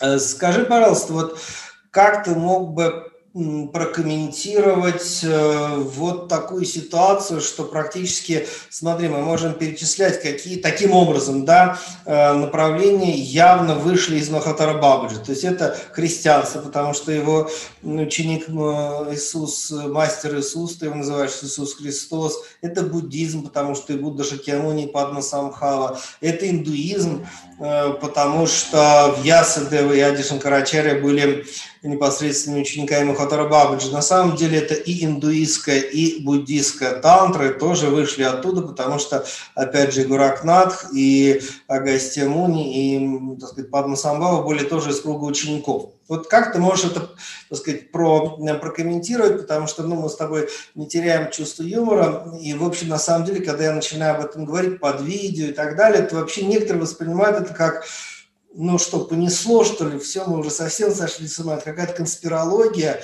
Но что я могу сделать? -то, так сказать, у нас есть эти сведения, все, что я могу делать, только лишь делиться этими сведениями и тем самым показывать вообще значение этой личности, которая совершенно не личность, а есть личность абсолютно космическая, Махавтара Бабаджа.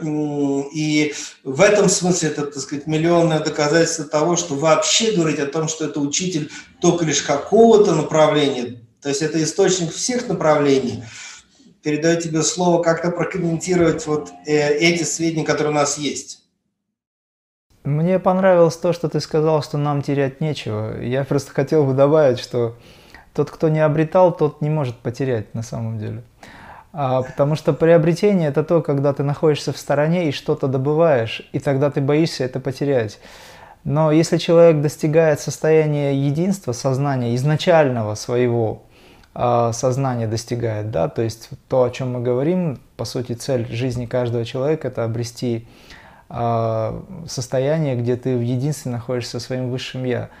А, и совершенно верно, в этот момент, в это время переживания твоего единства со своим внутренним «я» или высшим «я», да, рушатся все концепции. И то, чем сейчас ты занимаешься, допустим, отчасти я тоже вместе, мы рушим концепции. Почему? Потому что они сформированы не совсем верно, может быть, не совсем точно. И тогда приходится, конечно, видеть эту контрастность. Как это так? Будда Падма Самхава, который является э, изначально основанием да, вообще всего буддизма, является учеником чьим-то, это же невозможно в сознании обычных людей, потому что это рушит концепцию. Но в реальности, если взять, допустим, такое направление, как дзогчен – это крия-йога. Это та крия, о которой мы говорим, как о чистом разуме или чистом сознании, или то, что называется высочайшая способность разума расщеплять, как говорится, все и вся, находясь в этом состоянии принципа свет чистого сознания, да, находясь в этом состоянии. Вот это и есть, собственно, дзог-чен. И что мы тогда можем сказать? Что это не раджа-йога? Или это не крия-йога? Но о чем тут говорить? Да, методы подведения разные. Если, допустим, мы говорим о том, что, я иногда пример привожу, есть пирамида четырехгранная. С этой стороны идет буддист, ползет, ему трудно к Богу, наверху Бог находится образно. И ему очень трудно подниматься, потому что, потому что это трудно. А с этой стороны поднимается мусульманин, с этой христианин, отсюда может быть иудей, неважно, кто-либо еще они друг друга не видят. Но когда они встречаются, они очень далеки друг от друга. Потому что здесь грани очень широкие, им трудно понять единство. Когда они поднимаются вверх, им становится все труднее и труднее, Бог им помогает, и они снимают с себя стружку вот этой, э, скажем, ненужного вот этого вот отношения, ментальности, стружку и все, становится чище. Здесь грани соединяются, становятся ближе, и люди становятся ближе друг к другу, конфессии становятся ближе друг к другу. Наверху там вообще исчезают все конфессии. Поэтому я начал с того, что когда ты не приобретал, а являешься этим изначально, то там нет никаких концепций. И сколько бы люди не пытались понять, что такое самадхи, что за система и так далее, когда вы входите в самадхи реальное, исчезают все концепции и все, и все то, что вы приобретали в качестве каких-то э, способов подведения или подхождения к этому, все исчезает, остается только то, что есть изначально. И из этого изначального возникает снова импульс, и этот импульс может выразить себя как христианство, как, допустим, там буддизм, как Падма Самхава, как Бабаджи, как Горакнатх, как что угодно. Абсолютно все, чем, как говорится, заведует Абсолют, непосредственно первоисточник, вот это вот первопричина, которая является причиной для всего, что мы знаем. И все, чем она заведует, это ее. Она полностью поглощает это. И в этом состоянии, конечно же, людям сложно понять, почему такая путаница. Почему, что, что вообще происходит действительно. Но в реальности мы можем сказать, что мудрец народа не является проявлением Бога.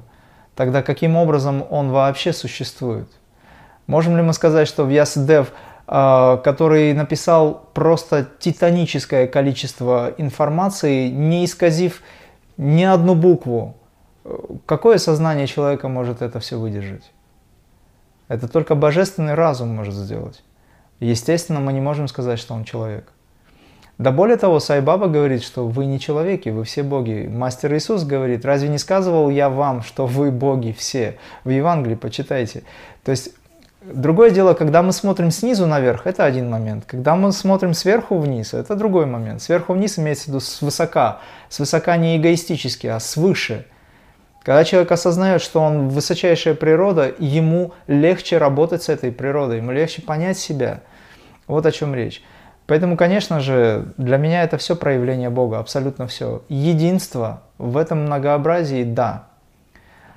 Но вначале я упомянул, что мы проходили с вами, многие из нас проходили человеческую карму, то есть эволюцию виток за витком – и на пути к этому очень многие забыли свою природу, отойдя в, далеко от, скажем, того изначального принципа. Вот, например, если взять минерал, например, да, он очень, волна творения, вот если взять океан, и волна, которая возвышается, очень даль, далекая волна от поверхности океана во время шторма, которая поднимается на 3, 5, 10, 15 метров, неважно. Это принцип минералов, они очень далеки от океана. В этот момент волна забывает о том, что она часть океана, она просто волна. Но в момент, когда она падает, сливается, естественно, все возникает как принцип единства. Поэтому минералы, они далеко от эволюции. Растения чуть ближе, это чуть э, ниже волна. Животные еще ближе к поверхности океана, океан это Бог. Но они все-таки удалены. Человек ближе всего, а ангелы, они совсем близко к поверхности океана. Поэтому они о Боге знают больше, но у них нет возможностей, таких, как есть у человека. Человек – это единственное существо, которое может осознать Бога. Никто его не может осознать. В этом смысле я понимаю, что говорю. Но речь идет о том, что люди, которые больше отдают предпочтение ментальному плану, они ковыряются вот в этих э, аспектах, пытаясь найти, ну вот применяя, скажем, ученый взгляд, так называемый, без подтвержденной, неподтвержденной или без подкрепления духовности, сердечности этой. И тогда им сложно понять, потому что они пытаются просто оперировать фактами, не включая сердце. А сердце, оно знает гораздо больше, интуиция знает больше. И тогда ты чувствуешь, что есть связь. И ты четко знаешь, что да, непростой этот Вьясадев – это не просто так, он, э, он, он с чем-то связан, он с кем-то связан. И когда начинаешь идти вот через сердце и применяешь ментальный план, разум, тогда Бог открывает тебе возможности и знания. Например, в мусульманстве знают два пророка бессмертных. Это Илья или Ильяс в мусульманстве. И второй непосредственно тот, кого мы называем Бабаджи. А в мусульманстве зовут Хидр или Хизр – бессмертный пророк, который черпал знания непосредственно из Абсолюта, из Божественного. Так вот, Хидир или э, Хызыр – это есть никто иной, как Бабаджи, который проявил себя. На Востоке э, Бабаджи – это аспект Христа, а на Западе Аспект Христа это есть Бабаджи. То есть вот такая вот э, картина, где мы можем понять, что вот этот единый принцип, он везде. Называем их по-разному, тогда возникает путаница. Если нет сердца, если нет ощущения, что это принцип единства. И, конечно, люди, которые говорят, ну как так, Падма Самхава, ну или буддисты, да, в целом, они говорят, есть отдельное взятое направление. Ну как можно сказать, что есть отдельно взятое направление? От чего оно отделено? И очень важный момент, я вам скажу, где недавно, достаточно недавно, это в 2011 году, я был на аудиенции у Далай-Ламы. Он давал учение. Я привез туда группу достаточно большую. Нам посчастливилось э, встретиться непосредственно с Далай-Ламой э, уже в перерыве. И что произошло? Было очень холодно. Это в Драмсале, ну ты знаешь, где Далай-Лама дает. Было очень холодно, прошел дождь, действительно было холодно людям, и люди ждали перерыва, многочасовая работа была, Далай-Лама там давал учение, и затем э, объявили перерыв. И очень многие разошлись, никого не осталось, кроме нашей группы, которая сидела в практике, медитировала. И тут выходит Далай-Лама и говорит, о, как интересно, все разошлись, вы здесь, Почему, типа, не ушли на обед или еще что-то? Ну, сказали, что мы практикуем. Он подошел, благословил очень многих. Русская группа и все такое. И благословил так, что у людей на всю жизнь а, осталось это чувство. Чувство, что они имеют полную принадлежность к буддийскому пантеону, понимаешь? То есть люди, которые в крие практике, они чувствуют, что никакой разницы между этим нет. Более того, что он сделал дальше? Он говорит, вот все говорят нирвана, нирвана, конечная цель буддизма. Я вам скажу следующее. Далай-лама сказал, значит, так, не буквально дословно, но, э, значит, сказал такое. Там глубоко, в нирване, там глубоко есть нечто, что еще предстоит нам понять. Нирвана – это не конечная инстанция. Так к чему мы пришли? А и э, те, то, такое, такое количество людей, которые там находилось, они были в смятении. Он полностью в этот момент разрушил концепцию буддизма, где нирвана является окончательным мокша без индивидуальности, без всего. И он говорит, там есть нечто, что нам еще предстоит познать. Там глубоко. И я так сразу понял, что речь шла о аспекте Бабаджи. И, кстати говоря, а, когда я был на последней Маха Калачакре, а, она была в седьмом году в Амаравате. Это последняя Маха. Мелкие проходили еще. Ну, вот, там огромное количество людей было. Сразу после окончания э, Далай-Лама 14 сев на машину, уехал к Сати Сай Бабе в Ашрам навстречу. И мы тоже следом поехали, чуть позже приехали. То есть это говорит о том, что единая связь всех учителей той или иной степени каждый исполняет свои роли, но по большому счету один источник, который следит за исполнением каждой роли. Вот такой вот мой ответ. Да, ну, так сказать, знаешь, я вспоминаю, когда был день рождения у Сати Сай, праздновался в Ашраме, Эм, приезжали, так сказать, делегация от Далай-Ламы и Кармапы, и в особенности, конечно, когда в мае на полнолуние праздновался день рождения Будды, были огромные делегации и от Далай-Ламы, и от Кармапы, это школа Карма Кагю, и Гелук, и я помню, как э, они совершали всегда в Путапарте такой, так сказать, ритуал долгой жизни, ну, так сказать, выполнения миссии э, Сатисай, и э, было несколько случаев, когда они инициировали просто весь мандир, эти ламы, потрясающую мантру, может, ты ее слышал, да, наверняка слышал, «Ом мани падмахум сайбаба». это да, это очень показательно. Ом мани падмахум сайбаба.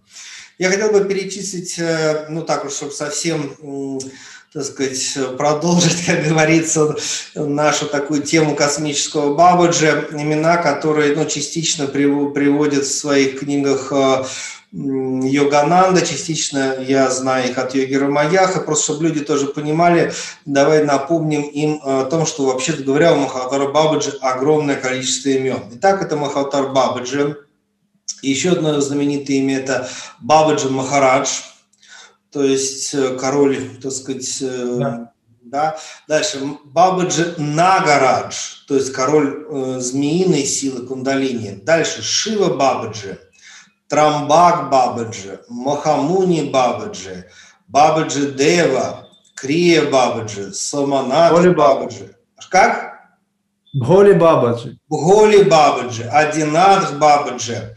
То есть э, в традиции, так сказать, э, шайвизма и, э, так сказать, тантры гигантское количество имен, что тоже, конечно, так сказать, создает проблему, путаницу, учитывая, что Бабаджи, как мы знаем, это вообще не имя, а святой отец, кстати, очень скромное имя для высшей божественности. Да.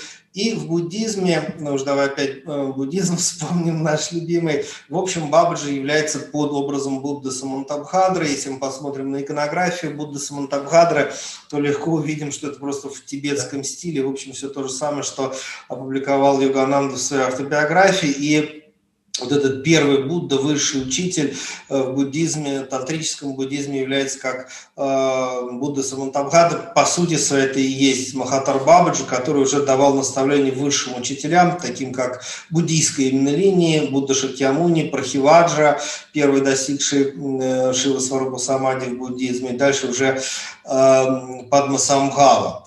Э, ты знаешь, все-таки еще один самый последний вопрос. Тему давай все-таки мы обсудим, э, несмотря на то, что у нас сегодня очень длинное видео. Я уверен, что люди будут с удовольствием его смотреть, потому что настолько важные темы, которые мы обсуждаем, вещи, которые ты рассказываешь, что здесь э, не хочется прерываться. И такую финальную тему ну, знаешь, э, есть такая добрая традиция, а теперь перспективы, да. Вот смотри, какая история. В 1946 году Югананда издал свою автобиографию, первая редакция, вторая была в 1949 году, и вообще величайшая миссия этой книги это сообщить широкой аудитории, что вообще Махатар Бабаджи существует. До этого очень узкий круг продвинутых йогов вообще знали, что Махатар Бабаджи существует, и вообще, так сказать, что Шива и Самантабхадра – это одно и то же. А, в этом, так сказать, великая миссия Йогананды. Э, дальше мы видим, что постепенно, постепенно он становится, ну, я думаю, что это можно так сказать, это уже объективная реальность, более открытым. То есть он позволил о себе узнать более широко, он, в общем, проявляется перед различными практикующими. Я знаю, что да, даже в нашем сегодняшнем виде ты уже упоминал, что круге твой, твоего общения, кто-то твои друзья, кто-то твои, так сказать, ученики, но кто-то уже получил опыт э, то ли на тонком плане, то ли физической встречи с Бабаджи. Я очень счастлив, что круги моих друзей, которые у меня изучают крия-йога, медитацию, биджи мантры, есть люди, которые через мистические опыты, через медитацию, через осознанное сновидение или физически тоже уже получили возможность встретиться, пусть на какие-то мгновения, но встретиться, а некоторые даже поговорить с Махатаром Бабаджи. Это очень радостно, потому что любая аутентичная традиция Кри предполагает, что не просто там идут рассказы, да, а что люди практикуют, и люди, в общем, ну, иногда тот, кто готов, настолько, насколько готов, он может это такую встречу получить, как благословение. У меня сразу несколько вопросов, один из которых, э, так сказать, вот знаешь, когда вот кто-то из людей, которые меня обучаются, вдруг вот тем или иным образом встречается с Махатаром Бабой через медитацию, через осознанное сновидение или физически, я им всегда говорю, будьте осторожны. Здорово, что вы это встретили. Не идите, не рассказывайте налево-направо, потому что в моем случае это почти 30 лет заняло, прежде чем я готов был открыть рот об этом сказать. Если вы скажете, просто потеряете энергию. Э, сохраните это внутри себя, как некий кредит для своей практики просто. Это благословение, это не то, что вы стали великим, да не дай бог это сказать, да. Это просто благословение для вашей практики. И Э, так сказать, может быть, когда-нибудь вы встретитесь еще раз, еще раз, может быть, вы расскажете это, если на то будет действительно необходимость. И я еще раз повторюсь, что Ним Король и Баба и Девраха Баба величайшие мастера 20 века, да. никогда не упоминали, да. не Гермаех, я бы, наверное, даже и не знал об этом, да, но тем не менее ближайшие ученики Девраха Баба, Ним Король и Баба вообще не упоминали об этом никогда, не, не считали это, это нужным, а кто-то, наоборот, должен был сказать, например, Йогананда, например, Йогер Маях, в принципе, он это не скрывал, но не очень-то и кричал, поэтому при жизни он, в общем, и не был вот так знаменит, потому что у него не было вот такой необходимости как-то слишком заявлять. Хотя он и не скрывал ее Гермаях, вот мой учитель, да. И, э, на мой взгляд, вот согласишься ли ты со мной или нет, но понятно, что мы не можем думать за Махаватара Бабаджи, было бы смешно, но, на мой взгляд, он становится более открыт. Это означает, что ну, я не знаю, на каком-то моменте, может быть, э, это будет еще, еще больше открытость, возможность. То есть похоже на то, что человечество все-таки продвигается в сторону духовной зрелости и больше готовности вообще встретиться с этим высшим учителем. Вот как ты видишь эту ситуацию, перспективы, что ты можешь об этом сказать? 321 год, два пары юги на дворе. Сейчас зима, хороший снег – но это не Кали-юга. 321 год, два пары юги. Конечно же, в этом сознании э, на сегодняшний день люди готовы к тому, чтобы э, хотя бы каким-то образом э, соприкоснуться с этой великой или высокой силой, которая может быть выражена в лице или в образе Махаватара Бабаджи, в том или ином направлении, в той или иной конфессии, в учении. Сейчас ты, наверное, заметил, что религиозные конфессии тоже меняются. Я не говорю об объединении, саммите между э, заговорщиками, которые объединяют христианство, мусульманство и все такое. Это политические э, дела. Я говорю о том, о том что э, религиозный концепт меняется и в какой-то степени разрушен прежний религиозный концепт. То есть, по сути, вся та догма, которую пичкали многих, она сейчас видоизменилась в лучшую сторону, либо в каком-то месте или в каком-то виде она разрушена. Это говорит о том, что сознание людей меняется, и сознание творит мир. Сознание людей пробуждается, сейчас направо-налево об этом говорят, потому что уже 321 год, и от нас требуется очень высокая осознанность. И чтобы эта осознанность стала еще быстрее и лучше – а главное качественнее, Бабаджи все больше и больше проявляет себя. Но что говорить, если с нами прожил огромное количество лет рядом Бог, Бог о бок, прожил Творец, Бог, в лице Бабаджи и Саи Бабы, в частности, которого мы видели, так вот могли кушать с ним рядом. И что это значит? Это значит, что мы готовы к этому. Конечно, есть миллионы людей, которые проходят мимо но в той или иной степени они готовы это услышать от других людей. И знаешь, когда говорят, пока гром не грянет, мужик не перекрестится, такое есть выражение, это говорит о том, что в любом случае с людьми происходят события, в конечном итоге они начинают обращаться к Богу. Самый последний атеист, э, он все равно религиозен в душе, просто он не верит в эту религиозность. Я как-то рассказывал, общался с профессором одним, он меня, мне задавал очень много вопросов, это еще 90-е годы. Задавал очень много интересных вопросов, я ему отвечал, рассказывал свой опыт некоторый, переживал, который э, там по практикам. Он говорит, да, это все очень интересно, красиво, но я же, говорит, все-таки ученый.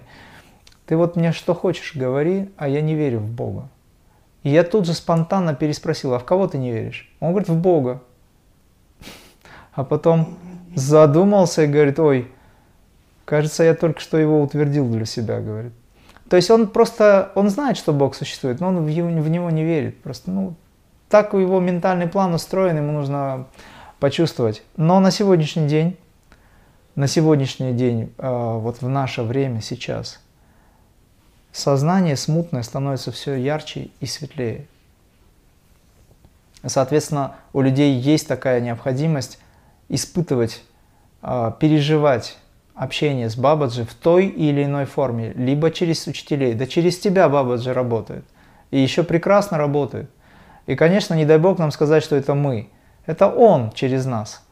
До момента, когда ты выходишь за пределы, когда ты вышел за пределы своего личностного аспекта, там не существует ни Имрама, ни Святослава, ни кого-либо еще, там есть только Бабаджи, только Баба. В том смысле, что как сам, сам в себе. Вот, один без другого, что называется. Но когда он позволяет свершиться этой игре, он опять отделяет себя от самого себя, и появляется Святослав, появляется Видянатх, Горатнатх, появляются все остальные, которые выполняют ту или иную работу. Зачем это нужно по большому счету? Да потому что сам Баба, как первоисточник, как Сатпуруш, он, кроме него никого нет. Он хочет тоже развлечений на своем уровне. Может, это нельзя сказать, что это именно развлечение. Он сам себя допознает, он делится своей любовью э, с самим собой, который выразил себя в разных, в разных совершенно э, аспектах. Вот, например, мы говорим о Шиве, огромное количество людей молится Шиве. А кто такой Шива? Если есть Сад Пуруш, то Шива это сын Сад Пуруша. Если есть Абсолют, то Шива это проявленная форма Абсолюта. А раз он проявлен, значит он вторичен, а не первичен. Но для тех, кто еще ниже, Шива является Абсолютом, потому что он для них первичен. Но они не знают, что за ним находится. А за ним есть еще супер абсолют, абсолют самого абсолюта, и так до бесконечности, казалось бы. И это, чтобы понять, это же все нужно пережить. Поэтому Сай Баба, он является аспектом Шива Шакти, где присутствуют абсолютно все виды энергии. Естественно, обращаясь э, к образу Сай Бабы, мы можем понять, каким образом абсолют взаимодействует с этим миром. И мы за все эти годы имели счастье и возможность, великолепие видеть Э, явление аватара или вот этой вот абсолютной силы. Конечно же, люди готовы к этому. Поэтому Бабаджи и позволил Лахири Махасая, это не только даже сейчас, в 21 году, 321 Двапари Юги, это и раньше, когда Бабаджи дал это знание, он его и собирался дать, насколько я понимаю. Просто Лахири Махасая слезно выпросил у него, дабы повысить значимость этого учения, Бабаджи не соглашался с самого начала – чтобы Лахири Махасая по-настоящему попросил это, потому что это жемчужина, ее просто так не раздают. Но мы все с вами сейчас имеем э, счастье наблюдать вот этот аспект трансформации, где непосредственно Бабаджи лицом к лицу с нами вместе. Просто не все понимают, как это. Не все готовы еще к этому. Увидеть вот даже в мелочах этот аспект, да, эту проявленность. Все ждут, ум же сразу оперирует на то, что так, Бабаджи, он должен прийти, это кто? Это личность, он должен прийти. Физически покажите, я поверю.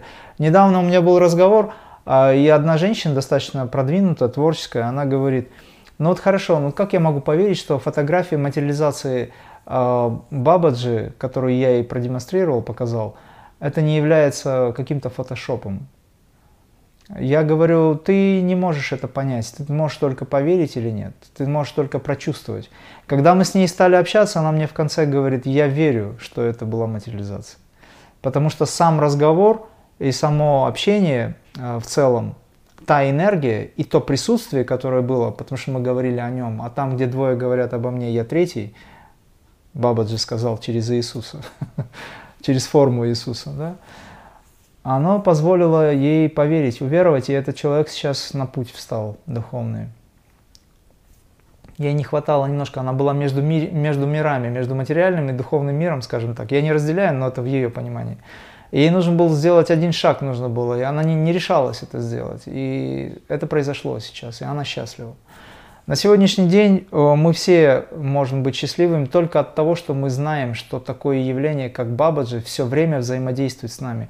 И неважно, он физически появляется или нет, мы постоянно получаем эту мощную силу э, любви, э, трансформации и мудрости, которая родится в нас в конечном итоге как э, божественность.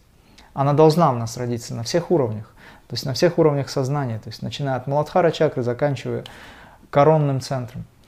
А учителя, которые есть олицетворение Бабаджи в той или иной степени, испытывая к Бабаджи непосредственно глубочайшее уважение и преданность, они играют роль таких инструментов, и в какой-то степени нам всем надо стремиться к этому, к такому инструментарию, к такой возможности. Спасибо огромное.